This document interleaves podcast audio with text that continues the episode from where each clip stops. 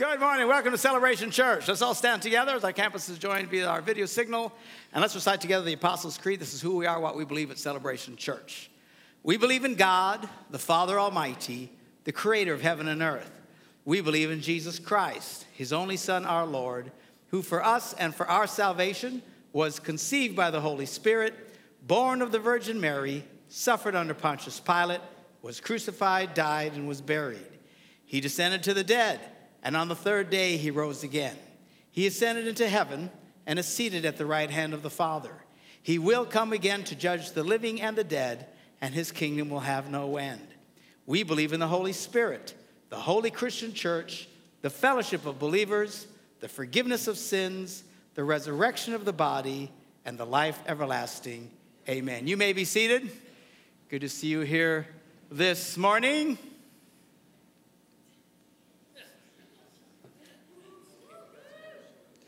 I got new shoes. Can you tell? Got them in Australia. They have the coolest. I'm going to move to Australia just for the shoes. Anyway, glad that you're here with us this morning. Uh, as uh, many of you know, um, as I shared last week, that uh, my wife, Deb, has had a relapse with uh, the breast cancer, and it's come back pretty pretty strong. And uh, and uh, it's been a really bad week for her. God bless her. A lot of pain. She's been in and out of the hospital a couple of times. And I just got a text. They just took her in again for some fluids and stuff because she's just dehydrating. Uh, it's been really rough. We really appreciate your prayers. You have no idea. And and ask you to continue to pray for us. And we're just going to trust God through this. The Bible doesn't say that we won't ever suffer. We suffer. You know, I don't like it. I vote no suffering. But it is what it is. But people have been great. We've had uh, wonderful ladies uh, who've uh, in the church that have come and, and stayed with us, uh, kind of tag teaming and stuff. And you know, when I'm gone and stuff, but being with her. And it's great. Women have such a gift to uh, help people that are suffering. I mean, it's really amazing. I don't know how you do it. I don't, you know, she gets sick and I just go, ah, I don't know what to do, you know. But some lady always knows, well, try this and whatever. So uh, it's been, it's been something else. Uh, anyway, as a, uh, going through this week and thinking, you know, at some point, I'm sure you can appreciate this gets exhausting. It kind of sucks the life out of you. And you're, oh, what am I going to preach about? And, uh, but uh, anyway, uh, Tim Kimmel, who just recently did a uh, parenting, grace-based parenting conference with us, uh, has agreed to come this morning. And he's going to cover for me. So I'm just going to sit and listen like you and uh, allow me that grace. I know that you will. You're wonderful people. So uh, uh, Doctor Kimmel is a fabulous guy. I've known him for years. Uh, he's a lot of fun. He's a little crazy, like somebody I know. And uh, so we get along great. And uh, he has a great message this morning. So would you, is he here yet? Where, there he is. Would you please give a good, warm welcome to Doctor Tim Kimmel. Hey, guys. Thank you. I love crossing paths with Mark. Anytime we can be together, it's always wild and usually ends up getting kicked out of a restaurant or something, but... And thanks for letting me be with you. Now, I'm, I'm going to talk about marriage, but you might say, wow, okay, I'll let him, but it, it, that, I can check out here because you're not married. Listen, it, it, I, it, if, if you've, you're married or you've been married or uh, you're going to be married or you know somebody that's married, this is for you. I promise you, we have something for you today. Because, see, God, God placed uh, such a high priority on family. Think about it. Genesis one, he comes right out of the blocks. He's created the universe. And now it's time to put his signature piece in place, his image bearers, the human race. And he makes, he takes a clump of dirt and makes the man, figures. And then from the man's side, he makes the woman. So a single uh, creation, he makes the, the man and woman. And now he has to organize them and kind of put them in some kind of a configuration. Now, he could have made them into a country or a country club or a corporation or a committee, but he didn't. He made them into a family, and he put that married couple at the pinnacle of that family as the pace setters, the vision casters for what would come after that. And he wanted family to be his way that he transferred his love and mercy and grace through the ages. And so there's a lot going, uh, resting on our marriage, and then and then the snake comes along and slithers into the garden. wanted to have a cigarette with, with Eve and talk about some things with her. And and and Adam, like an idiot, stood by and did nothing. Men, when a, when a snake comes into our wife's garden, we have a responsibility. You go get a shovel and you kill the snake. That's your job. Don't let it talk with your wife and visit and and and pass half-truths around. So, so as a result of the fall, we still have this high priority on family and marriage, but now we all come into marriage with some serious issues, don't we? Huge issues. And you don't even know what the issues are until you get married, and then you find out, wow, I didn't see that one coming. In fact, to set this up, I want you to watch this video. Maybe some of you have seen this little brief video, but it just kind of shows how it can kind of take you by surprise, and you just don't know what to do in these situations. Watch this. It's just, there's all this pressure, you know? And sometimes it feels like it's right up on me, and I can just feel it, like literally feel it in my head, and it's relentless, and I don't know if it's gonna stop. I mean, that's the thing that scares me the most, is that I don't know if it's ever gonna stop. Yeah. But you do have a nail in your head. It is not about the nail. Are you sure? Because, I mean, I'll bet if we got that out of there... Stop trying to fix it. No, I'm not trying to fix it. I'm just pointing out that maybe the nail is causing... You always do this.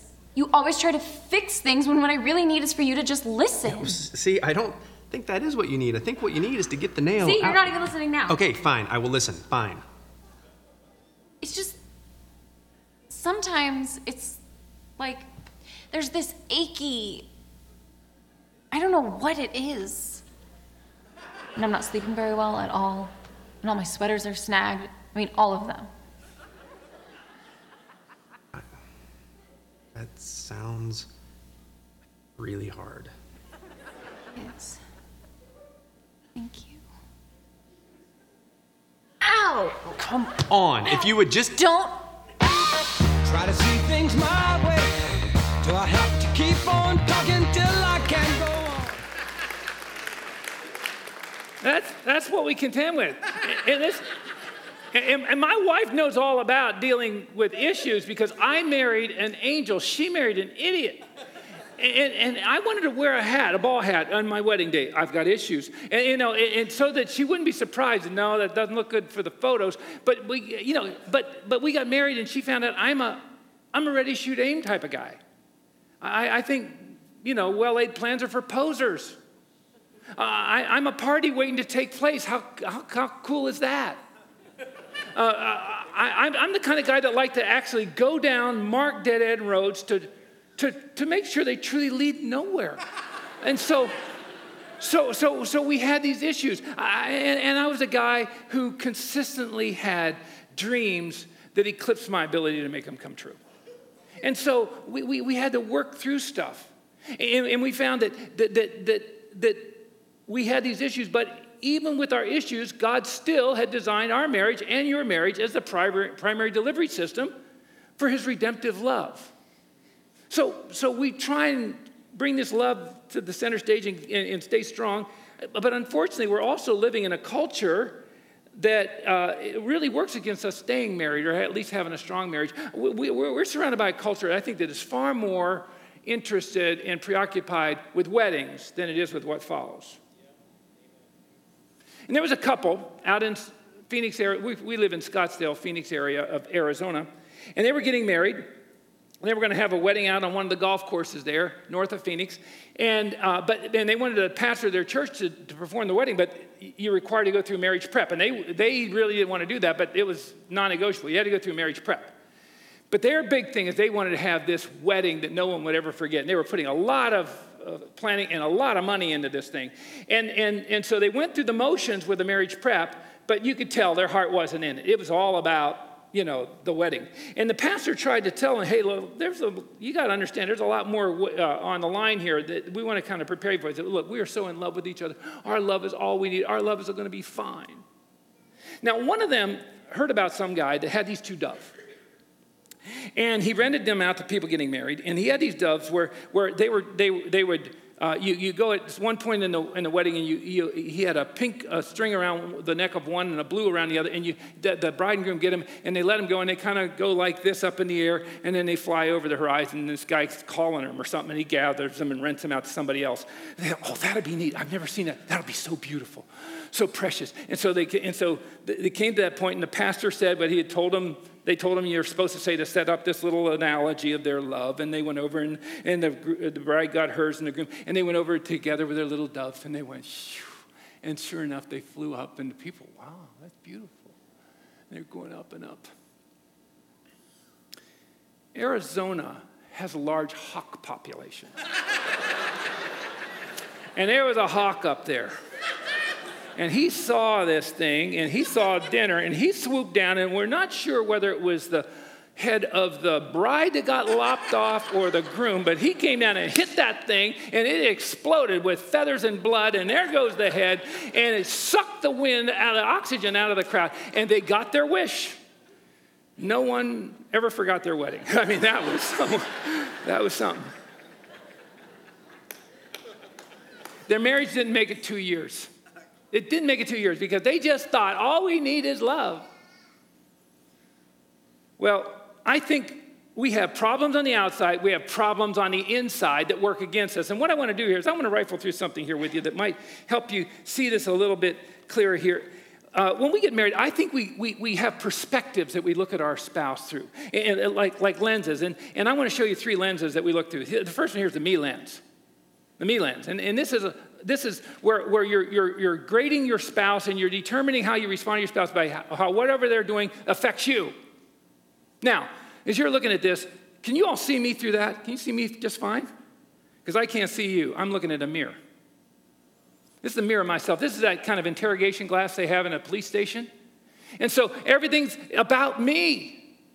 And so we, we get into these kind of situations where, where, where we, we use a lot of personal pronouns that were supposed to be a group effort, like my, my goals and my, my dreams and my money and my time and my space and my needs and my, my sexual needs or my lack of them. And, and so it takes it south. And then, then there's this one here, the love if land. Now this is a tinted piece of glass. And so it's murky and it's, it's, it's, it's, it's, it's not clear. And often this is a lens that someone uh, uh, that, that looks to when they're having to live with somebody like this. Because this, this is this kind of a person, is, it, it really wears down the other person. It's a weary person to be married to. And so they, this love, and this puts a lot of conditions on it. You know, I'll start treating you a little nicer if you just help me around the house here, or, or get your creepy parents out of our life. They're so nosy, or, or, or get involved with the kids, or stop hanging around with your loser friends or something. And so we put a lot of conditions on it. So there's those, and then there's this one here, the pious lens. Isn't it pretty? See, it's all stained glass. It's very beautiful. But this is the most sinister of the three. This is the most sinister of the three because this one actually knows chapter and verse on how to heavy hand and get their spouse to do what they want them to do. They're no, they have no problem taking God's name out of context and in vain to get their way. And so, and, and, and so they come along and they use some of the very passages in the Bible to try and instruct us on marriage to use against one another. Now, I... I usually don't have a problem convincing somebody of their of their self-absorption or of their self-protection, but it's real hard to convince some people of their self-righteousness because they have the Bible to back them up, even though they're using it for their selfish ways. Well, we need something better and more. And so, so, so we finally come to our senses. And by the way, when Darcy and I got married, we had all three of these with us. We had, had them, and we could we could switch around. We could use whatever whatever worked. I could do me, love it, pie. We, we knew that very well. And by the way, we weren't bad people. If you'd have met us when we were starting out, we were nice people. We had a lot of fun. We have a decent highlight reel from that time. But we were about ourselves. We were selfish people. And finally, we come to our senses. We realize this is wrong. This is ridiculous. We need to change. But even when we want to change, we still are inclined to want to do it in our own power. To demonstrate this, I'm going to invite Darcy to join me here on stage. I wish I could literally, but by video. Uh, by the way, we've been married forty-two years. And um, um, raised four kids and have a growing group of grandkids coming along. Uh, all the kids are married. But uh, this is Darcy, and, and you'll, you'll see how this works. Watch this.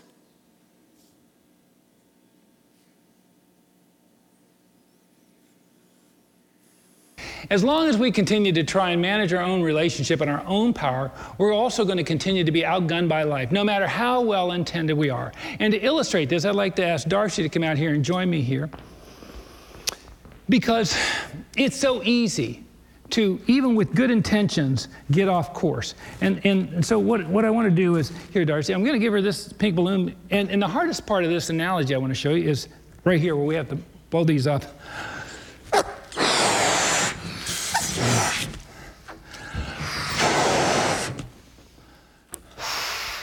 All right. Let's say these balloons represent our lives. And, and we finally realize that enough's enough. We need to turn this around. And I, I, say, I say something like, you know what, I am so tired of looking at Darcy through that me lens and, and cheating her out of all the kindness and respect she deserves. And I'm not happy about what I've been doing with Tim, looking at him through that prideful love-if lens. I mean, he didn't sign up for that, and goodness knows God expects a whole lot better from me. And listen, I'm a semi-pro at using that pious uh, lens to drop the Bible or Jesus' name into uh, uh, the, the mix when I want to get my own way. Well, and I'm no amateur at that myself. But I'm going to change, starting right now by trying harder to do all the right things. Me too. In fact, you know what? I'm going to start reading my Bible every day. I think I'll start to journal about being a better spiritual partner for Tim. And I'm, I'm going to join the men's ministry uh, down at the church and get some of those guys to be accountable to us for being such a knucklehead. I think I'm going to try that compliment your spouse three times a day thingy that we learned about at the women's retreat. And, and you know what? I'm going to buy her flowers even when I haven't done anything stupid or, or wrong. I'll even try to not say, is that what you're wearing? When clearly, that's what you're wearing. I can do laundry. I can do laundry. I can do laundry. I can do laundry. Wow, I think if I blur my eyes and use my imagination, I might be able to accept a monster truck rally as a date night. I mean, after all, what's important is that we're together. And listen, I'm going to take those long walks on the beach with her, even though no man in his right mind would ever want to do it. I mean, what's the point? I mean, where's our destination? We should have a mission. I wish we could maybe race somebody or at least time ourselves and see if we beat yesterday's time, but I'll do it because that's what she wants. Wow, I am really looking forward to that next walk on the beach. Good intentions, right? Good things we want to do. But after a while, you say, what's the use? Let me try something else. There's another option.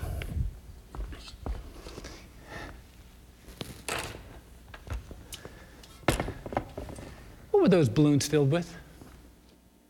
Yeah, air, but they were filled with our air, weren't they? They were filled with us. And, and, and until we let Christ come in and let His Spirit fill us, We're, we're going to still continue to fail, no matter how well-intentioned and how glorious and noble our desires are. We need to let the work He did for us by setting us free at the cross become the defining factor of who we are. And when we do, everything changes. Because I know all about good intentions, good spiritual intentions, good biblical ones. But it wasn't until I realized that they're still about me that I, I realized I, I need to surrender these over to the Lord and let Him have control. All right. There you go, Darcy. Look at that.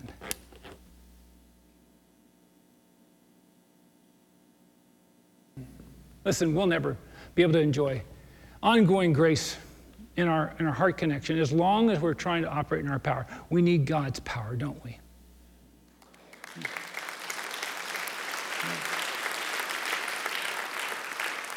See, when, when our love gets in trouble, we think, well, we need to jumpstart our love. We need to have a romantic getaway. We need to re- read a book or go to a conference. And those things have their place, but it only just puts us back where we, we started from, and then we start to deteriorate from there. I'm going to say something you maybe not heard before, but, but I think the missing ingredient in our marriage isn't love. It's grace. It's grace. It, it, grace is, love is what gets us married, but grace is what we need to kind of keep that married, that, that, that love strong and endure. And when I'm talking about grace, I'm talking about what happens when we surrender our heart to Jesus Christ and through his work on the cross, his grace on the cross, and that grace transforms us. It changes us into people that we could never be without his help. And it brings us beyond our silliness and our issues. And we need that grace in our life. And, and so Darcy and I have spent, spent our, our, our life studying how, what grace is. My, one observation we have about Christians is that when it comes to grace, we tend to limit grace to the work of salvation. And then we kind of go on a performance basis on that, uh, after that. But God meant his grace that he saved us with to wash through us and redefine us and change the way we see one another and deal with one another. And it doesn't mean getting away with murder or not having boundaries or, or that's all license. That has nothing to do with grace. But it has everything to do with letting Christ come through us and fill us. And so um, all that said, if, if uh, what we need is this lens right here, the grace lens. There you go. Nice, clear, beautiful grace lens to look through. We want to look through at each other the way God looks at us. In fact, that's a one-sentence summary of a grace-filled marriage. It's simply treating your spouse the way God treats you. That's all it is. Treating your spouse the way God treats you. Well, but the thing about it is, is grace is so abstract to a lot of people, and they can't get their head around it. And so what we've done is we've taken and studied it, and we've distilled it down to, to a, a, it's a very doable thing that you can do, but only through the power of Jesus. You can't pose this one. You can't do it on your own. In fact, we got to where I, I could take God's grace, and I could distill it down to a napkin drawing. I could break it all down there. In fact, put that graphic up there for him if you can. And, and, and, and lay it all out there uh, uh, philosophically, strategically, and tactically. Now, if you want to get one of these, we have a, a cardstock type of these out at our resource table. You can go and get one of those. And I wish I had time to break that down, but I don't. In the book, Grace-Filled Marriage, we unpack what that looks like. And I like to spend the rest of my time just kind of showing you uh, just a little snippet of what a, an atmosphere of grace in a marriage helps us for. First of all, one thing, God's grace in our marriage inclines us to meet our spouse's truest needs, because they have three driving inner needs: a need to know that they're securely loved, that they have a significant purpose, and they have a, a strong hope for the future. And when we're grace-filled and it's Christ, uh, we're looking through the lens at him, we want to be about doing that through the words we say and the actions towards him. Now, when it comes to a secure love, the thing that's so unique to marriage is one of the great ways to build a secure love, and that's through sexual intimacy. But unfortunately, that is one of the areas where in many marriages where people find their greatest disappointment. It's sad, but but you see, we we, we live uh, we, we live in a, a world that, that sees sex as an appetizer to marriage and then a weapon you use on each other after you're married. And, and I've seen even Christian Christian couples who, who they say they love each other, and yet they use sex to manipulate or control each other or to punish, or they see it as an obligation. Oh, it's Sunday night, time for our weekly interlude. Okay, let's get this over with. Ready? Go. You know, it's it's not, it's not, don't feel, or they, worse, they demand sex. And they sometimes, the pious lens can use Bible verses to try and demand it. Listen, there's nothing about God's grace that he demands anything from us, even though he could. He's God. He can make us do whatever he wants to do. And yet he appeals to us through his love and his mercy and his work for us on the cross. And so there's no demanding, or worse, defra- another type, uh, extreme is defrauding one another. Or defrauding your spouse. And I'm sorry, I'm just not interested in whatever. And there might be issues from the past that do that. But but many times I, I, I people you know drop the shame card. Say, you have no idea. There's awful things happened to me, or I participated. And I, I we hurt for all that. But listen, shame is a hiding place many times for our own pride and our unwillingness to submit to God. Jesus poured a lot of blood out of his body to cover these these wounds of the past and turn them into sacred scars so that we can move beyond them and they don't hold us hostage. But when we let that happen, then Satan plays us like a sock puppet and we get nowhere. And he robs our ability to give each other a sense of secure love. Darcy and I, early in our marriage, we were married a couple of years and we realized, and this whole sexual thing, it was all new to us, and uh, we realized, wow, you know, for each one to be inclined towards each other at the same time, it's just very rarely, unless you plan some romantic weekend. She might be in the mood, and I it wasn't on my mind, or vice versa. And so, how do we how do we get there? And so, she coined this expression. Now, don't freak out when you hear the expression, but she says, "Let's have an attitude that we think is kind of reflective of what a gracious heart would be in this." And so, she came up and says, "Let's practice convenience store sex in our marriage." Now, she's not talking about having sex at a convenience store. It's not that, not, not that, although I'm sure somebody's tried that. But no, it's just that, that why do we call them con- convenience stores? Because because they're called that because they're they're they're available to you when you need them. They're they're interested in you when you when you when you, when you need it. And, and that's but you see, you can only have that when you have God's heart of grace, because God's heart of grace is always outwardly oriented. I was at an event where there was a bunch of other speakers, uh, Christian speakers, and, and I went out to dinner with two of them, and they were very good friends, and they were talking about things in their life, and it turns out their marriages were a mess, and, and a lot of a lot of stress in their marriage, and, and on, on top of that, they're they're they're basically in a sexual desert because their their spouse they, they just weren't uh, having much of a relationship with their spouse, and and so and I felt so sorry for both of them, and then they went on to say. They were talking, one guy started talking about where this woman came on real strong to him at some event he was at, at a hotel. And then the guy said, well, I was in an elevator and this gal came on. Then the guy, I was at an airport. And they started sharing all these stories about when women came on strong to them.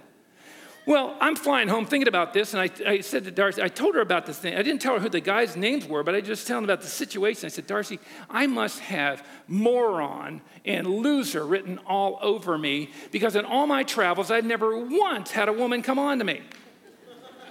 And she says, oh, no, no, that's not, it had nothing to do with that. It's because you have a red light glowing inside of you. And they have a green light or a yellow light. They're going around sexually hungry, and God never meant for us to go around sexually hungry. That's why he gave us marriage. And so one of the ways we build a secure love into one another is we, we deal with it because there's, there's, there, you can't go around sexually hungry in this in this this world filled with so much sexual junk food. God, God wanted to help us in that. Well, let me give you another one. God, God's grace inclines us to set our spouses' hearts free. Look at this in, in, in Romans chapter fifteen, verse seven. Accept one another then, just as Christ accepted you in order to bring praise to God. That, that, that, that we, grace gives us the freedom, our spouse the freedom to be different and weird, bizarre, strange, goofy, quirky, nutty. We celebrate that. And the, but the fact is, is when they're like that, and you're only looking through these lenses, those things about them annoy you and bother you. One more, uh, this is the last thing I want to talk about, intimacy. There was this couple got married. They, they had never been uh, uh, together before. They got married, one in their honeymoon, but they got married in the wintertime. And so they ended up like most couples do in their honeymoon with nothing on except she had on a pair of tube socks. And and so, and, and they had a great time, and then they had, they had sex a couple more times. She had on those tube socks each time, and she started to attach to them, kind of like a baby does to a blanket or a doll or something. And so when they got, were intimate, she would just uh, always put on those tube socks. Or if they were going on a trip, she'd pack them, or if she was uh, going somewhere she thought one thing might lead to another, she'd always have them with her. And, but over the years, the elastic went out of them, and they got, you know, got goofy colors and stuff like that, and it started to really annoy him. And, and turn him off. And he said, oh, please, don't wear that. Oh, come on, get over it. You're, you're going to have a great time. I just feel better with these. He'd buy her some nice piece of lingerie. She'd put it on, have the tube socks on. Just shut him down. And he hated it. And so finally, it was so frustrating. And he just was not just rejecting her. And finally went to a marriage counselor. And the marriage counselor said, why are you two here? And like a horse out of a uh, out of a, a block, he he started into the saga of the tube socks and told all the stuff about it. And the guys listened and listened. Finally, he was done.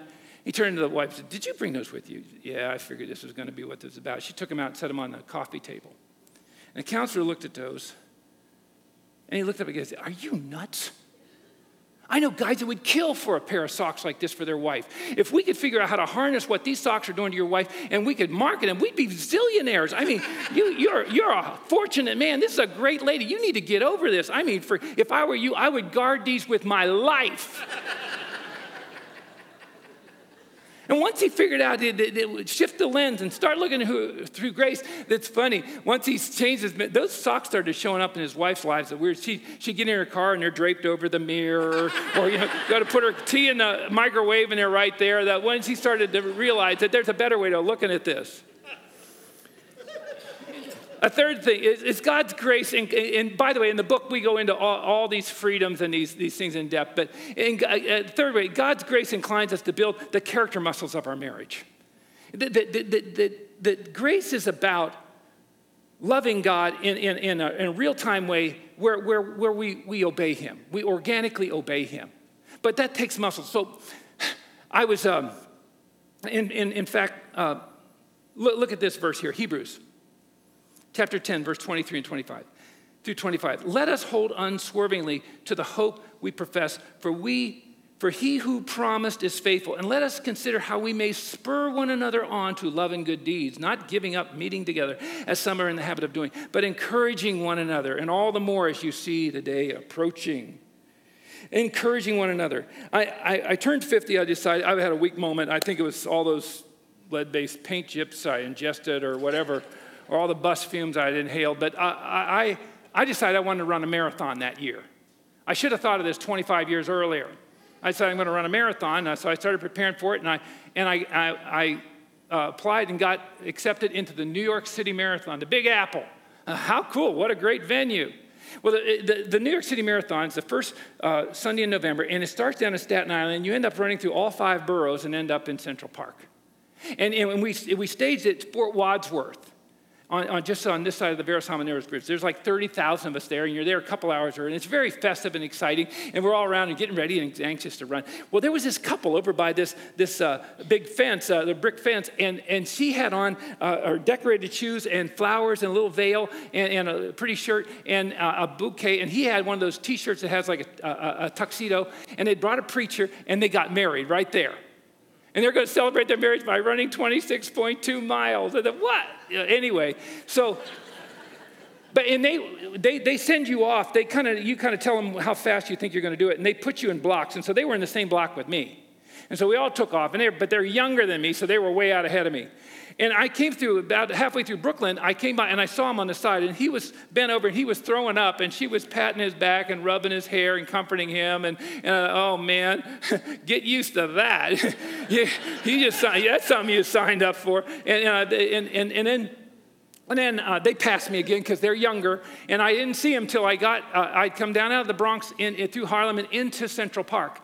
And I'm into Central Park. I have a couple miles left, about a mile shy of of the uh, the finish line, and I saw him again. But this time, she was on the side, and she was just crying so hard. He had her shoe off, and she had blisters real badly. And you understand, blisters, you're done. It's over.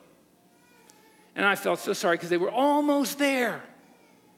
Well, I finished, and they put the little medal over your, your neck, and they wrap you in a space blanket and give you lunch. And, and I, was, I was hypoglycemic by that. I needed some sugar in me, so I just sat down on the curb, and I'm eating an apple and watching all these people come in. And I sat there for a long time just eating. And, you know, and then I saw them. About one hundred yards out, I, it was the first time I saw them. But they weren't side by side anymore. He had her on his back. And he was working, and she had her little flowers there in her shoes. They're all muddy and messed up from the race. And they, and they, they came across the finish line. They put the medals on and wrapped them up. And they just, he kind of hobbled over, and they just fell into the grass this side. And I said, I got to see this. And I came walking back, and I looked, and they were just holding each other like they were asleep. I said, you have, I told them, I said, you have no idea what you just illustrated. This is what we sign up for. This is, this is what marriage is. It's a marathon. Except we don't have the, the luxury of thousands of people cheering us along. Well, usually it's lonely miles together. And, and we, need, we need, yeah, we come in with love, but we need to surround it with God's heart of grace, the mercy of the cross that spurs us on to love and good deeds. And lastly, God's grace inclines us to keep our marriage focused and dependent on, on God, on, on Him, rather than on each other, rather than on each other. I... I uh, My, my, we were young, raising our kids, and we used to like to go to jazz clubs. So I arranged to take Darcy out to a, a jazz club in, in Scottsdale, and there was a guy named Robert Goulet was singing there. He was the only option I had, and he was real old, and it was scary. But but I thought it was all I had, and and he looked like Will Ferrell doing an impersonation of him, and and and and. and, and But I arranged this all in babysitters, and it was a big surprise. And, and it was also her birthday was coming up. So I'd gone by and bought a, a watch for her and wrapped it up. And then there was a note there. And I, I wrote in the note a little thing to her, just a little love note. And I put it in there. And I said, now, when when when, when dessert comes, uh, bring have the guy bring this to my wife. It's her birthday uh, coming up. And so so uh, the, so we're there. And, and they sure enough, they brought it. And she opened up the note and read it. And then I could just see in her face that that didn't record well. And then she started opening. I said, wait a minute. Did I say something wrong? Of course, I'd forgotten what I said, because I'm A D D, A D H D. I, I had no idea what I'd written that afternoon. I'd forgotten. And anyway, she said, no, no, it's not. No, come on. What did I say? That didn't go, go over well. She turned around. I, here's what I'd written. Darcy, you're my reason for living. Loved him. I'd heard somebody say it. I thought it was poetic. And, and she looked at it, and then she turned and said, Tim, I can't be your reason for living. I can't, I can't carry that burden. That's too much. I, I, I'll, I'll let you down. And then what if I die? Then what? So there's only one person who can be your reason for living, and his name is Jesus. And I thought, oh, great, you're going theological on me. We're supposed to be having a date, and I'm trying to figure out, we're going to have a big old fight. And then here comes Mister Goulet over with his mic, and he sits down to, we got a birthday girl here. He sits down and croons a love song to her, and all the old women in the place are crying, and I wanted to crawl under the carpet. It was just a bad scene. But in the process, I was taught a lesson. You see, we can't turn to each other for that kind of stuff. We we can't love the uh, the person well because if, if that's if if the, if we're too in, uh, codependent on them. I'm going to say something. This is going to sound kind of weird to you. Uh, first of all, look at this verse here, John seven thirty-eight. Whoever believes in me, as the scripture has said, streams of living water will flow through him. See, God's love wants to come through us in our relationship to each other. Now, listen to this, and then I'm going to land the plane here. We tend to come into our marriage and we think, okay, I love God, and I'm going to take my love for God, and I'm going to use that to love my spouse. And that's where we go wrong. It's not my love for God I want to bring to, to my marriage, but God's love for me I want to bring to it. Now, this is very abstract, but if you can get your head around this, you're going to be light years ahead. It's not my love for God that I want to bring to my marriage, because my love is my love. It's still limited. It's God's love for me flowing through me. And that only happens when we stay in relationship with Jesus through the cross. We, uh,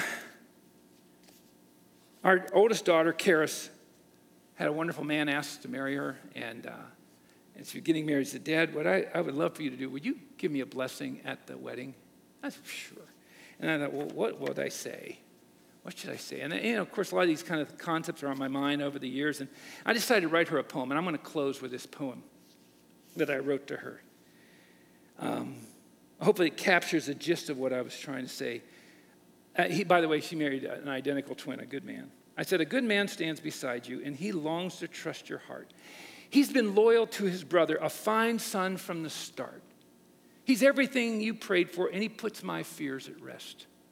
But somewhere past this moment, life will put you to a test. You see, it almost seems too easy in this shrine of vows and rings to think that you will always want to love and do good things. But I've learned life has imposters who can slip in through the seams of a love that gets distracted by the lure of earthly themes. And so, please let these father words sink somewhere deep inside and pray they hold you vigilant should life toy with your pride. For somewhere in the future, who knows just when or where, these fickle friends will call your bluff and test how much you care. Suppose you find the gifts you've honed and polished through the years become a source of marvel and looked up to by your peers.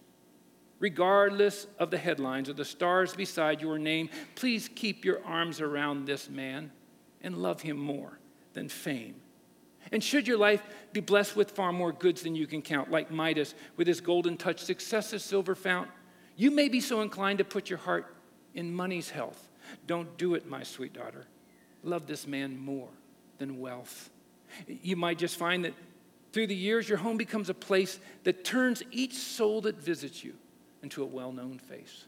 A home filled with contagious joy that causes hearts to blend. In all that fun, don't fail to love this man far more than friends.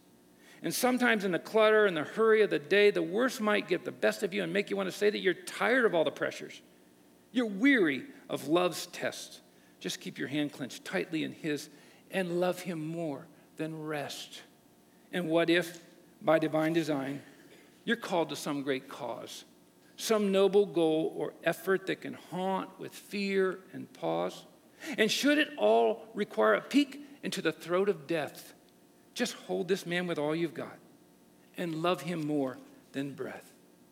Oh, please, dear daughter, love this man.